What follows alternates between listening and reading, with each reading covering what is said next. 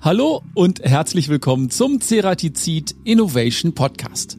Unser Thema heute Herausforderung E-Mobilität, wie sich Zerspannungsunternehmen für die Zukunft rüsten können.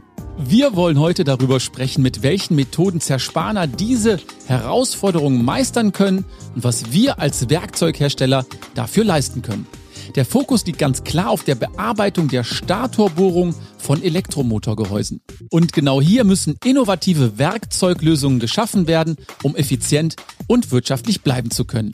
Und ob Ceratizid hier das passende Werkzeug hat, das verrät uns unser Gast heute, Head of Segment Automotive bei Ceratizid. Das ist Andy Kuklinski. Und euch viel Spaß beim Zuhören. Hallo Andy, schön, dass du heute dabei bist. Wir haben uns ja im letzten Jahr, glaube ich, schon kurz persönlich kennengelernt bei eurem sehr erfolgreichen Digital-Event It's Tooltime. Das war eine lustige Sause, oder? Ja, es war also auf jeden Fall spannend und auch ein ganz neues Format. Ich glaube, das war einmalig in der Branche und vielleicht gibt es ja eine Fortsetzung. Ja, ich habe da sowas gehört, dass It's Tooltime 2.0 vielleicht vor der Tür steht.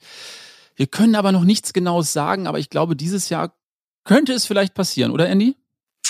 Ja, vielleicht. Also ich hoffe schon, dass es stattfinden wird, ja. Andy, du bist ja selber ein großer Fan unseres Podcasts und du weißt, am Anfang gibt's immer eine schöne Rubrik. Und das ja. ist A oder B. Los geht's. Gas oder Bremse? Definitiv Gas. also, sagt immer so schön, wer bremst, verliert, ja. Von dem her Gas, ja. Okay, du bist ein bisschen flotter unterwegs normalerweise. Ich glaube schon, ja. Ich krieg's auf jeden Fall immer gesagt, ja. Ja, wird dir das von Zeit zu Zeit auch mal postalisch bestätigt, dass du schnell unterwegs bist? Wie gesagt, ich habe mich gebessert, ja. Also ich bin ja öfters im Raum Stuttgart unterwegs, ja, kann man sagen. Und man äh, gewöhnt sich dran und man weiß, wo man aufpassen muss, sage ich jetzt mal. Okay, weiter geht's. Analog oder digital? Ja, ganz klar digital. Also ich bin sehr affin, was das anbelangt und bin auch immer auf der Suche nach neuen Möglichkeiten und finde das sehr, sehr spannend, was da momentan los ist. SUV oder Sportwagen? Ganz klar Sportwagen. Ich bin noch zu jung für ein SUV, sage ich jetzt mal. okay. Autobahn oder Landstraße, Andy? Autobahn. Ja, ich bin hauptsächlich auf Autobahn unterwegs. Deswegen, ja, Autobahn ist bestimmt mein Fahrweg am meisten, ja. Additiv oder konventionell?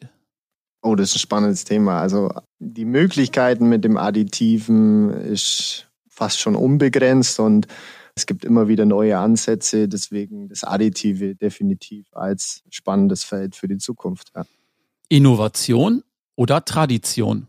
Ganz klar Innovation. Also ich glaube, sonst wäre ich in dem Job, glaube ich, auch falsch. Ja. Also wir sind immer auf der Suche nach Innovationen und pushen auch die Innovationen bei unseren Kunden. Und mir ist es extrem wichtig. Ja. Automatik oder Getriebe? Ja, mit Getriebe groß geworden, sage ich jetzt mal, aber mittlerweile nur noch Automatik. Von dem her, vom Fahrkomfort, ganz klar Automatik, ja. Karte oder Navi? Oh, ich bin, glaube die Navi-Generation, ja. Also ich Standardstrecken, wo ich eigentlich weiß, wo es hingeht, äh, schalte ich trotzdem das Navi ein, ja, weil man ist es so gewohnt. Ja, logisch. Diesel oder Strom? Ah, das ist spannend.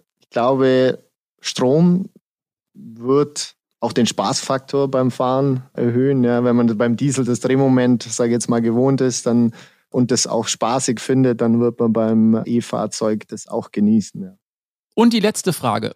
Autonomes Fahren oder doch lieber selbst das Steuer in der Hand?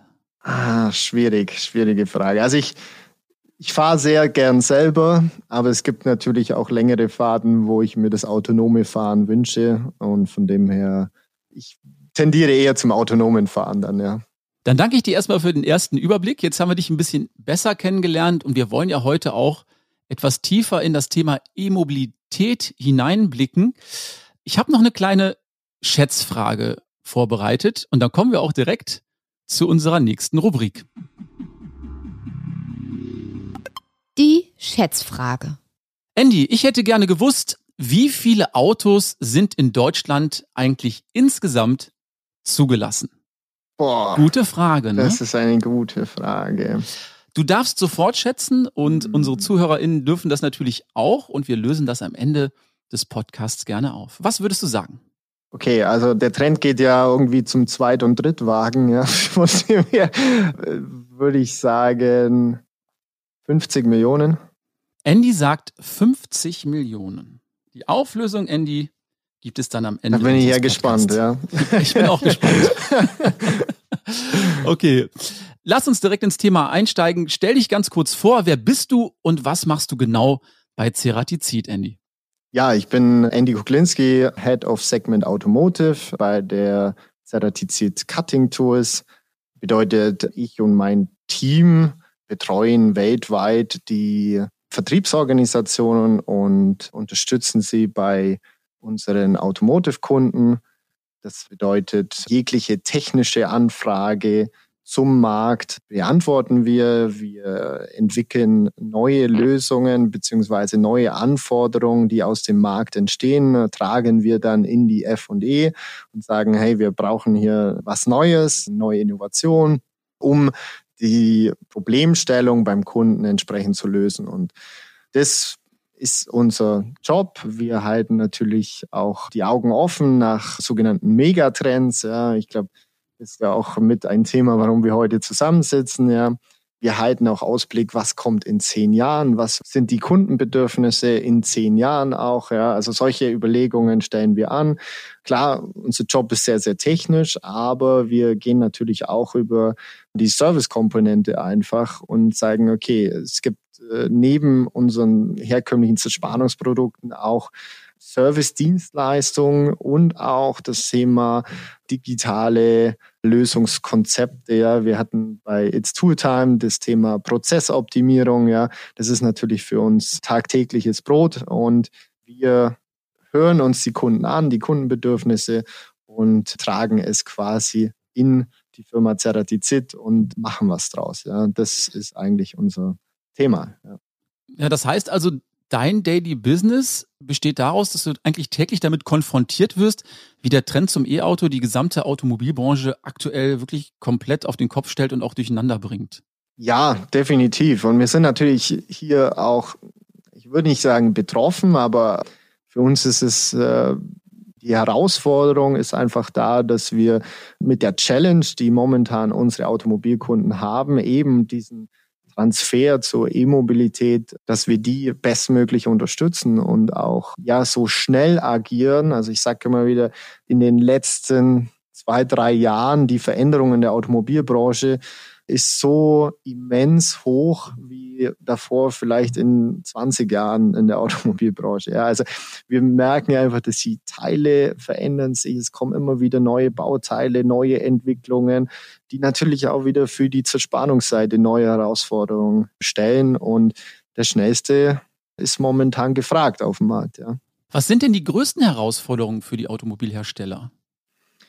Ja, die größten Herausforderungen sind, dass mit der, ich sag mal, in der Vergangenheit wurden neue Generationen von Motoren, die waren alle ziemlich ähnlich. Ja, da gab es gewisse Modifikationen, aber man hat gewusst, wie man das herstellt. Ja, auf traditionelle Weise wusste man schon, wie man da rangeht und wie das Ganze bearbeitet. Mit den neuen Komponenten ist es einfach ganz andere Verhältnisse, ganz andere Bearbeitung, teilweise oder sehr häufig auch andere Maschinen, die hier benötigt werden. Und das stellt eigentlich die Herausforderung dar. Und jetzt wollen wir natürlich den Blick auf die Zerspannung auch werfen. Was bedeutet die Entwicklung für Unternehmen in der zerspannenden Fertigung? Ja, die zerspannende Fertigung muss sich auch diesem Thema Flexibilität fügen. Ja. Also wir arbeiten im Automobilbereich fast zu 90 Prozent mit Sonderwerkzeugen. Ja, das heißt, das ist ganz klar auf eine hohe Stückzahl, hohe Serienanzahl ausgelegt. Und mehr und mehr jetzt durch die E-Mobilitätsgeschichte im Automobilbereich kommt halt dieses Thema Flexibilität. Also flexible Linien, die mal dieses Bauteil, dann mal dieses Bauteil herstellen, ja. Und diese Herausforderung ist auch an der Zerspannungsseite gefragt, ja. Welche Komponenten sind denn grundsätzlich unterschiedlich bei der E-Mobilität zu einem Verbrenner? Also großer Fokus ist natürlich bei uns auf das E-Motor-Gehäuse, ja. Hier haben meistens, äh, sind wir hier sehr dünnwandig unterwegs ja, und in sehr, sehr großen Durchmessern unterwegs. Und wenn man jetzt mal überlegt, also wir haben ja an der Maschinenspindel immer ein gewisses Drehmoment. Und umso größer der Durchmesser, den ich bearbeite, umso größer ist auch das Drehmoment an meiner Spindel. Ja.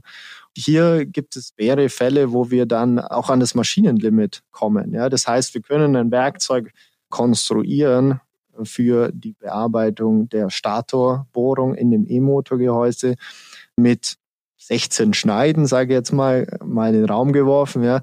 Aber wenn man sich dann überlegt, dass 16 Schneiden gleichzeitig im Eingriff sind auf einem Durchmesser 250 Millimeter, da habe ich ein Drehmoment, das ich brauche an der Spindel, das nicht alle Maschinen äh, bringen können. Ja, also es ist ganz, ganz wichtig, immer zu sehen, was jetzt meine Umgebung, was habe ich zur Verfügung und daraufhin eigentlich die beste und optimalste Lösung für den Kunden zu entwickeln. Ja. Hast du da vielleicht auch noch ein, zwei Tipps für die Fertigungsbetriebe, die jetzt in der Automobilindustrie tätig sind? Wie sollen die sich jetzt für die Zukunft rüsten? Ich würde sagen, einfach neue Möglichkeiten auch versuchen. Das ist eigentlich mein Appell. Ja. Es gibt neue Möglichkeiten, sei es jetzt 3D-Druck, sei es flexible Lösungen mit sogenannten Schiebewerkzeugen, ja, die geben mir eine gewisse Flexibilität und diese Flexibilität wird gefordert in dieser Transfer zur E-Mobilität. Weil man muss ja auch bedenken, wir haben noch lange nicht diese Stückzahlen wie äh, beim sage jetzt mal, zwei Liter Dieselmotor, die wir gewohnt sind. Das heißt, ich muss als Fertiger hier flexibel sein mit dem, was ich fertige und auch die kleineren Stückzahlen ja kosteneffektiv herstellen. Ja. Und Ceratizid unterstützt diese Unternehmen natürlich auch. Was könnt ihr da anbieten? Habt ihr da Bearbeitungskonzepte, die ihr den Unternehmen direkt mit an die Hand geben könnt? Ja, natürlich. Also wir haben hier sowohl im typischen Bearbeitungszentrum als auch auf einer Drehmaschine verschiedene Bearbeitungskonzepte, die wir unseren Kunden auch vorstellen. Sagen wir mal so, jeder Kunde hat trotzdem hier und da unterschiedliche Begebenheiten, unterschiedliche Anforderungen. Und deswegen bieten wir quasi eine Palette an Lösungen und sagen dann auch ganz klar, okay, hier gibt's den Vorteil, den Nachteil, beim anderen ist vielleicht ein anderer Vorteil, ein anderer Nachteil. Und wir lassen eigentlich den Kunden dann auch entscheiden, was für ihn die beste Lösung ist. Natürlich stehen wir immer zur Seite und gehen hier das Beste aus der ganzen Sache irgendwie zu finden. Ja, ja. da gibt's natürlich viele verschiedene Werkzeuglösungen. Du hast gerade eben schon mal den 3D-Druck ins Spiel gebracht. Nenn uns doch mal vielleicht beispielhaft so ein paar Lösungen. Das 3D-Druck-Thema, das ist sehr, sehr spannend, weil ich einfach frei bin in meiner konstruktiven Auslegung des Werkzeuges.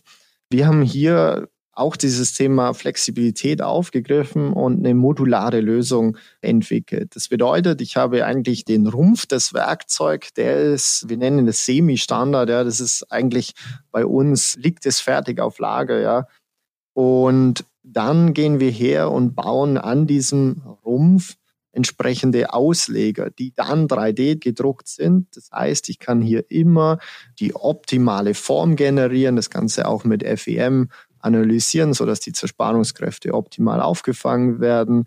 Ich kann meine Kühlbohrungen optimal legen und die schraube ich dann einfach nur an den Rumpf und habe dann im Prinzip das fertige Werkzeug. Und das Spannende ist, dass ich diese Ausleger dann natürlich auch austauschen kann für ein anderes Bauteil. Ja, das heißt, es ist möglich, dass ich hier zwei Bauteile, sage ich jetzt mal, mit demselben Rumpfbauteil mache. Und das sind genau diese Art von flexiblen Lösungen, die aktuell gefordert sind und die es auch spannend machen für uns. Hast du vielleicht so ein Praxisbeispiel für uns, was ihr beim Kunden schon umgesetzt habt, was sehr erfolgreich gelaufen ist in dem Bereich? Wir hatten ein Bauteil auch aus der E-Mobilität, das war ein Getriebegehäuse zusammen mit der Statorbohrung, ja, das heißt Getriebe und E-Motor in einem Gehäuse. Da muss man schon sagen, das war für uns so die Herausforderung, weil wir einfach dieses Thema Leichtbau hier auch umsetzen mussten. Ja, denn man muss ja immer überlegen, wenn ich ein Werkzeug mit einem Durchmesser von 250 Millimeter in Stahl herkömmliche Art mache, dann bin ich da halt schnell mal bei 20, über 20 Kilo an der Spindel. Ja. Und wenn sich das dann mit ja, 700, 800 Umdrehungen dreht, ja, was ich für die Aluminiumzerspannung an Schrittgeschwindigkeit brauche, dann kann das auch unangenehm für die Maschine werden. Ja, also das Thema Leichtbau hier zu realisieren und wir haben dann, äh, sind hier dann auf einen Aluminiumgrundkörper gegangen mit eben diesen 3D gedruckten Kassetten, die es wiederum flexibel anschraubbar waren, so dass ich auch unterschiedliche Bauteile damit realisieren konnte. Und es war auch für den Kunde eine sehr spannende Lösung. Ja. Ich finde das Thema 3D-Druck wirklich sehr, sehr spannend. Und ich kann mich erinnern, auf der Emo in Hannover, da haben wir auch so ein High-End-Werkzeug gesehen. Was wurde da nochmal genau gedruckt? Kannst du dich da noch daran erinnern? Wir haben auf der Emo ein Werkzeug ausgestellt. Das war, äh, das habe ich vorhin schon mal angedeutet, das war komplett 3D gedruckt mit 16 Schneiden. Und hier waren auch PKD-Kassetten integriert, die auch 3D gedruckt waren. Ich sage mal so, das ist natürlich der Ferrari. Ja? Das mhm. heißt, für einen Ferrari, sage ich jetzt mal, brauche ich auch die Umgebung, um damit schnell zu fahren. Ja, wenn ich da mit dem Stadtverkehr unterwegs bin, dann äh, reicht mir auch der Golf. Dann komme ich genauso schnell voran. Ja, aber wir wollten hier einfach zeigen, dass wir imstande sind, wirklich einen Kubus zu generieren aufgrund dieser 3D-Druckgeschichte, die auch wieder FEM analysiert worden ist und die uns absolute Steifigkeit gibt und das mit einer, also 16 Schneiden an dem Werkzeug, das natürlich, sage ich mal so, ähnlich wie beim Freeturn so ein bisschen die Maschinenhersteller auffordert, ja, weil wir könnten es, aber die Spindeln geben es nicht unbedingt her, ja wie gesagt, ist auch eine ganz spannende Geschichte. Ja, was ist möglich von der Werkzeugseite und was ist möglich von der Maschinenseite? Ja, und mehr Informationen zu dem Thema, das verlinken wir natürlich auch für euch in den Show Notes. Lasst uns noch mal ganz kurz auf das Thema Service zu sprechen kommen. Ihr habt ja auch ein sehr starkes Engineering-Team. Was passiert da genau vor Ort? Ja, wir haben ein Project Engineering Team äh, bei uns und die Automobilbranche lebt sehr von äh, sogenannten Turnkey-Projekten. Ja, das heißt, es wird eine neue Linie bei unseren Kunden gekauft, die dann gewisse Serienbauteile fertigen sollen. Das bedeutet, unsere Kunden fragen diese Linie mit einem Gesamtprozess beim Maschinenhersteller an. Und der Maschinenhersteller fragt dann wiederum uns an und sagt, hey, wir haben jetzt dieses Bauteil, wir haben die Maschine, das ist die OP 100 und wir brauchen jetzt hier die optimale Lösung an Werkzeugen. Und hier haben wir ein international agierendes Projektteam, die dann die Bauteile auslegen. Also es kann schon mal so 150 verschiedene Werkzeuge dann sein für ein so ein Turnkey. Wow. Ja? Also verschiedene Werkzeuge, die dann wiederum natürlich meistens vierfach irgendwie ausgeliefert werden, die dann komplett montiert sind, die dann komplett fertig eigentlich zum Maschinenhersteller gehen und der dann eben die Bauteile auf der neuen Linie damit einfährt. Und die Automobilbranche lebt von diesen Turnkey-Projekten. Ja, und mit diesem Projektmanagement-Team auch habt ihr relativ kurze Reaktionszeiten. Das heißt, ihr könnt auch relativ kurzfristig smarte Lösungen anbieten, oder? Genau, also für mich ist es immer wichtig, wir haben den Baukasten, ja, ich habe ja vorhin das schon angesprochen, wir haben mehrere Lösungen, ja, wir haben einen Baukasten, aus dem schöpfen wir. Und ich sage ja, 90 Prozent ist Sonder, ja, also das heißt, wir passen aber die Lösungen aus dem Baukasten auf die Kontur des entsprechenden Bauteiles an. Und das ist für uns der Schlüssel, um dann auch reaktionsschnell zu sein dort draußen, ja. Also wir sagen, wir können so ein Angebot in zwei bis drei Wochen machen, ja, wo dann eben so 150 verschiedene Werkzeuge ausgelegt werden müssen. Und das ist schlagfertig, ja, wenn man überlegt, man muss sich ja jedes kleinste Detail an der Zeichnung vornehmen und dann entsprechend die Auslegung machen mit Zeichnung, ja, das Ganze wird dann auch mit einer Cost-per-Part-Berechnung gemacht, das heißt, der Kunde weiß dann auch, was kostet mich die Zerspannung an einem Bauteil. Und das ist was, was natürlich immer im Vordergrund steht. Der Kunde möchte letztendlich wirtschaftlich sein Bauteil herstellen. Dafür stehen wir mit unserer Truppe parat und stehen für Antworten auch parat, ja. klingt wirklich sehr, sehr spannend. Lass uns nochmal ein bisschen einen allgemeinen Blick auf die Elektromobilität werfen. Glaubst du persönlich, dass die E-Mobilität wirklich der Schlüssel ist, um die CO2-Bilanz irgendwie nachhaltig zu verbessern?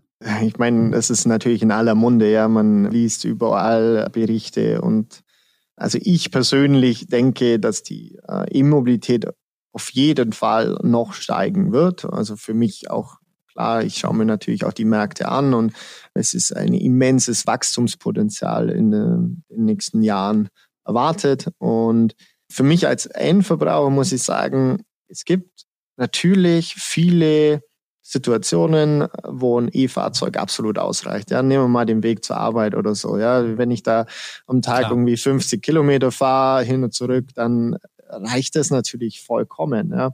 Und ich glaube, dass da auch sich noch viel tun wird. Wenn ich natürlich jetzt zum Beispiel unsere Außendienstmitarbeiter anschaue, ja, die tagtäglich, weiß Gott, wie viele Kilometer fahren und dann wird sich das nicht ganz als praktikabel erachten. Aber ich glaube, dass für den privaten Verbrauch mehr und mehr auf das E-Mobilitätsthema umsteigen, dass man dann eher so auf dieses Mobility-Sharing-Konzept gehen wird. Und ich glaube, dass da gerade die jüngere Generation sehr, sehr affin ist. Städte machen es vorher und das wird meines Erachtens so der Trend sein, ja.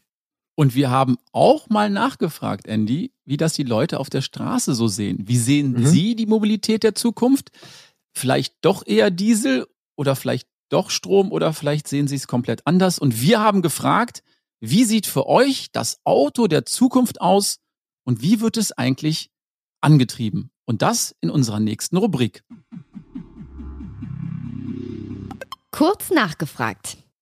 Ich denke, dass in der Zukunft vielleicht weniger Leute ein eigenes Auto benötigen, da immer mehr Personen urban leben und auch autonomes Fahren wird eine große Rolle spielen.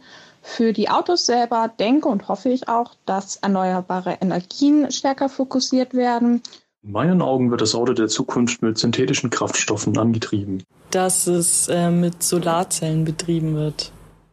Es wird verbrauchsarme und äh, für jeden Anwendungsfall spezifisch angepasste Fahrzeuge geben, die dann eben auch entsprechend ihres Einsatzortes oder ihres Einsatzes unterschiedliche Antriebe und Treibstoffe besitzen wird autonom fahren können und wird angetrieben entweder von Wasserstoff oder von einem Elektromotor.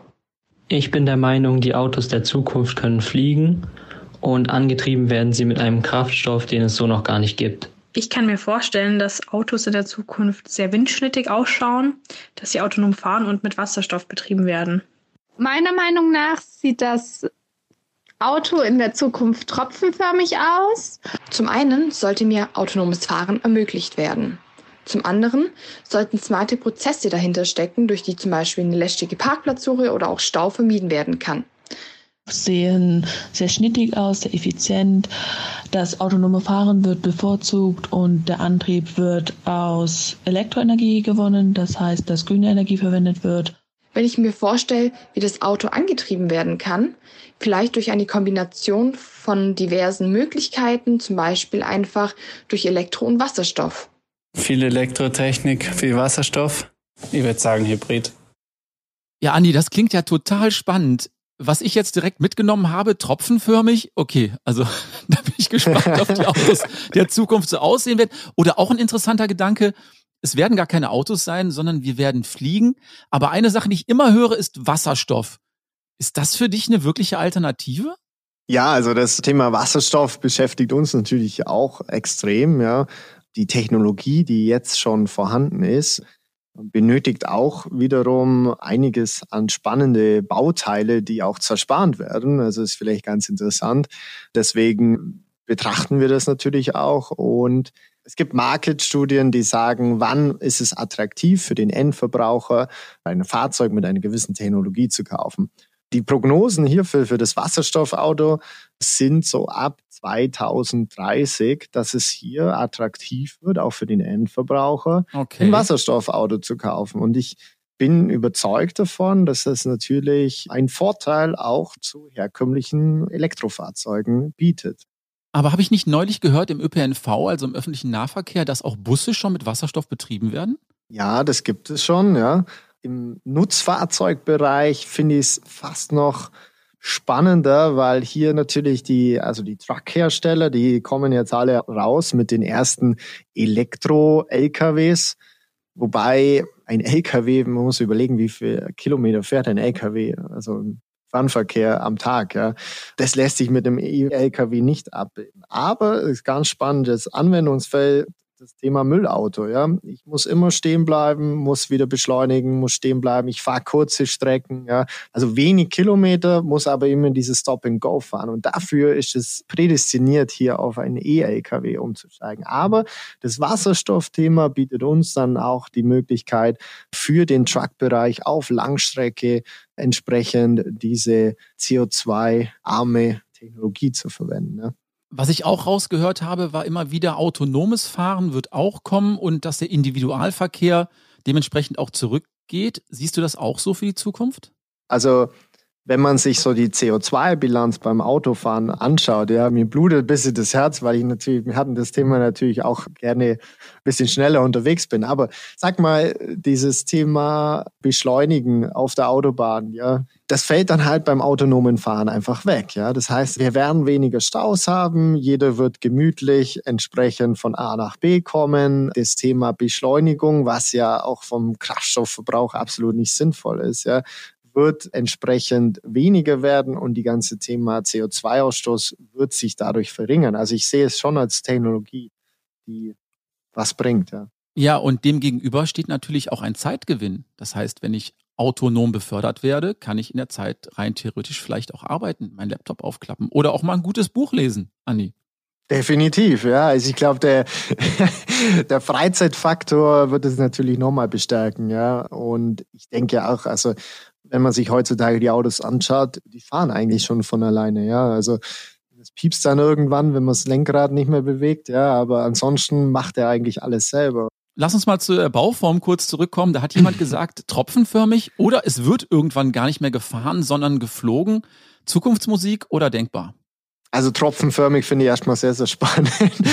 also so als Maschinenbauer stellt man sich das dann vor, wie man das Ganze dann umsetzt. Ja, aber äh, klar, also das Thema Windschnittigkeit ist natürlich ein Thema. Es ist aber auch ganz spannend.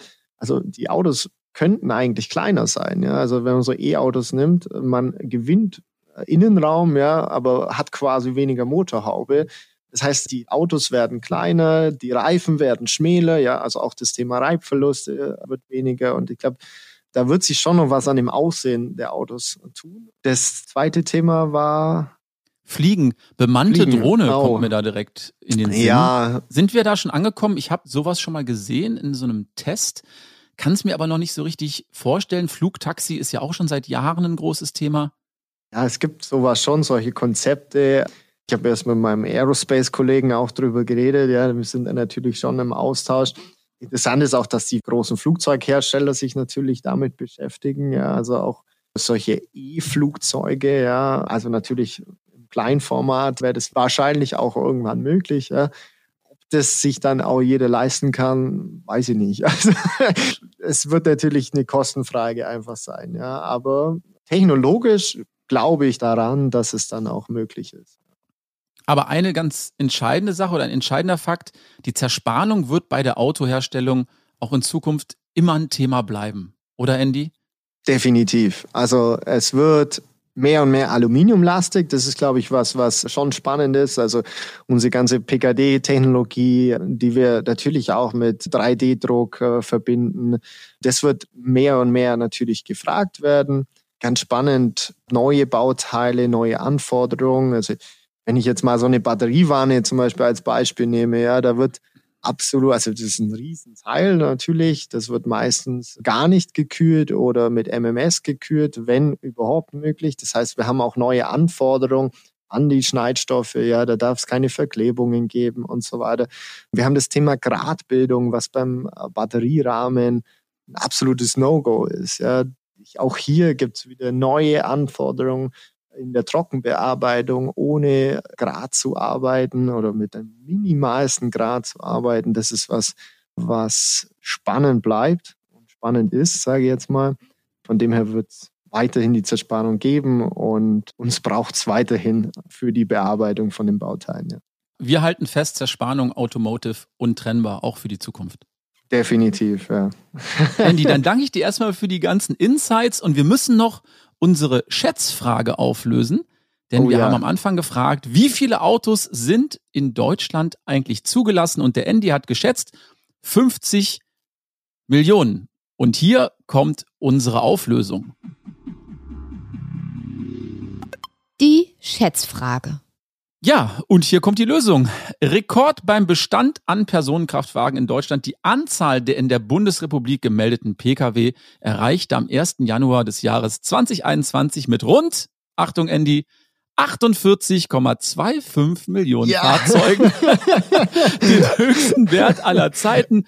Der Pkw-Bestand war seit dem Jahr 2008 kontinuierlich gestiegen. Das hast du sehr, sehr gut geschätzt. Andy. Ey, und ich habe kurz gedacht, oh, hoffentlich blamier ich mich nicht. Ja, das wäre. Nee, das war absoluter Volltreffer. Allerdings möchte ich da noch nachlegen. Was denkst du denn, wie viele davon 2021 E-Autos waren? Ha! Boah. Ja, das ähm, ist schwierig ähm, zu schätzen. Also E-Autos zugelassen, meinst du? Zugelassen. Oder? 2021, äh, wie viele E-Autos zugelassen? Also ich sag mal eine Million vielleicht, oder? Etwas optimistisch, es sind 309.083. Aber man muss dazu sagen, wir sind auf einem guten Weg. Im letzten Jahr waren es sehr viel weniger. Also die Zahl hat sich verdreifacht. Okay. Das heißt also, im nächsten Jahr werden es wahrscheinlich dann am Ende die Millionen sein, die du gerade genannt hast. Es bleibt spannend, Andy. Definitiv, ja. Es hat mir großen Spaß gemacht heute. Wir haben einiges dazugelernt und wir hatten einen schönen Blick in den Bereich der Automobilherstellung, E-Mobilität im Kontext zur Zerspannung. Mir hat es großen Spaß gemacht, Andy. Und vielleicht sehen wir uns ja wieder bei It's Tooltime 2.0. Wer weiß es schon? Wer weiß es schon, ja. Nein, ich freue mich auch drauf, ja. Alles klar. Andy, bis die Tage. Ciao. Danke dir. Ciao.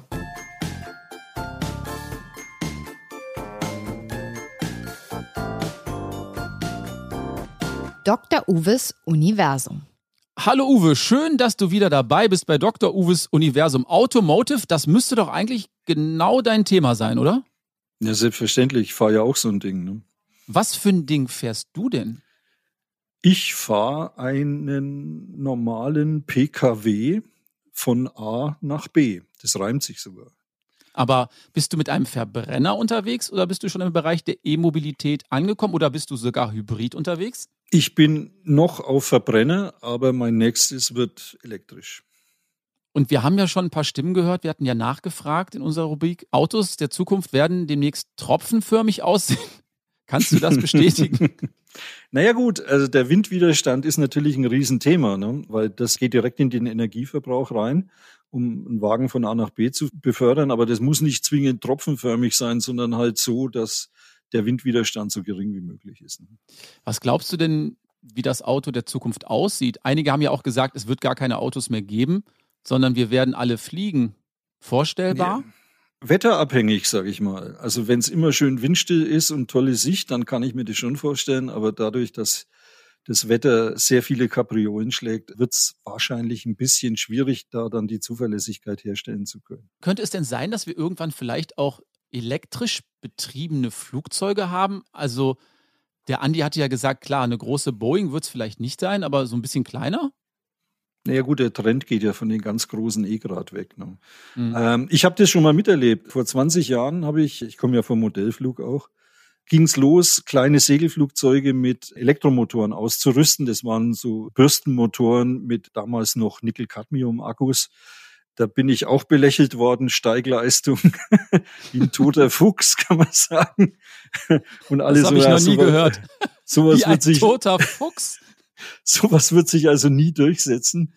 Tatsächlich hat sich das weiterentwickelt, weiterentwickelt und mit der zur Verfügungstellung von bürstenlosen Motoren und den Nickel-Cadmium-Akkus, die ja extrem hohe äh, Leistungsdichte haben in Bezug zum Gewicht, ist es tatsächlich so, dass ich heutzutage nicht mal mehr den Sprit kaufen kann für einen Verbrennungsmotor für Modellflugzeuge. Also der Wandel von Verbrennungsmotoren zu Elektroflug hat sich im Modellflug vor bereits 20 Jahren ungefähr abgebildet und das kann man fast als Analogie sehen. Wenn die Rahmenbedingungen passen, dann ist es nicht aufzuhalten. Wir haben es ja auch schon besprochen, wie die Statistiken aussehen.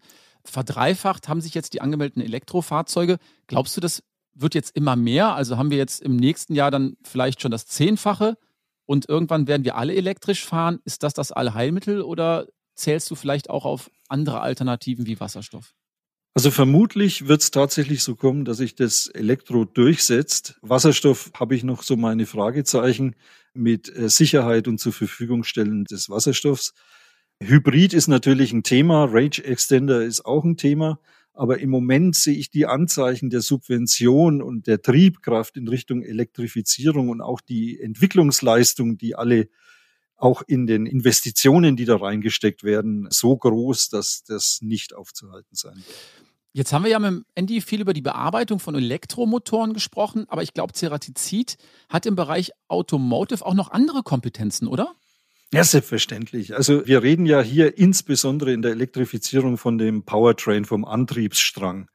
Und da ist es tatsächlich so, im Vergleich zu einem rein elektrischen Auto ist die Zerspannungsleistung im Antriebsstrang so um 70 Prozent reduziert. Das tut richtig weh. Allerdings gibt es andere Herausforderungen wie die Bearbeitung der Elektromotorgehäuse, Wellen und so weiter und so fort oder auch Batteriegehäuse, die natürlich wieder andere Herausforderungen haben. Aber dennoch für die Werkzeugbranche ist der Wegfall des Verbrennungsmotors im Antriebsstrang problematisch. Aber deine Frage war ja, wo Ceratizid noch sehr stark im Automobil drin ist. Und da sage ich zum Beispiel Aluminiumfelgen, wo wir die Hälfte der Bearbeitung mit unseren Werkzeugen weltweit abdecken oder auch Achsen, weitere Achsen oder Bremsscheiben, Bremssysteme, Bremssättel.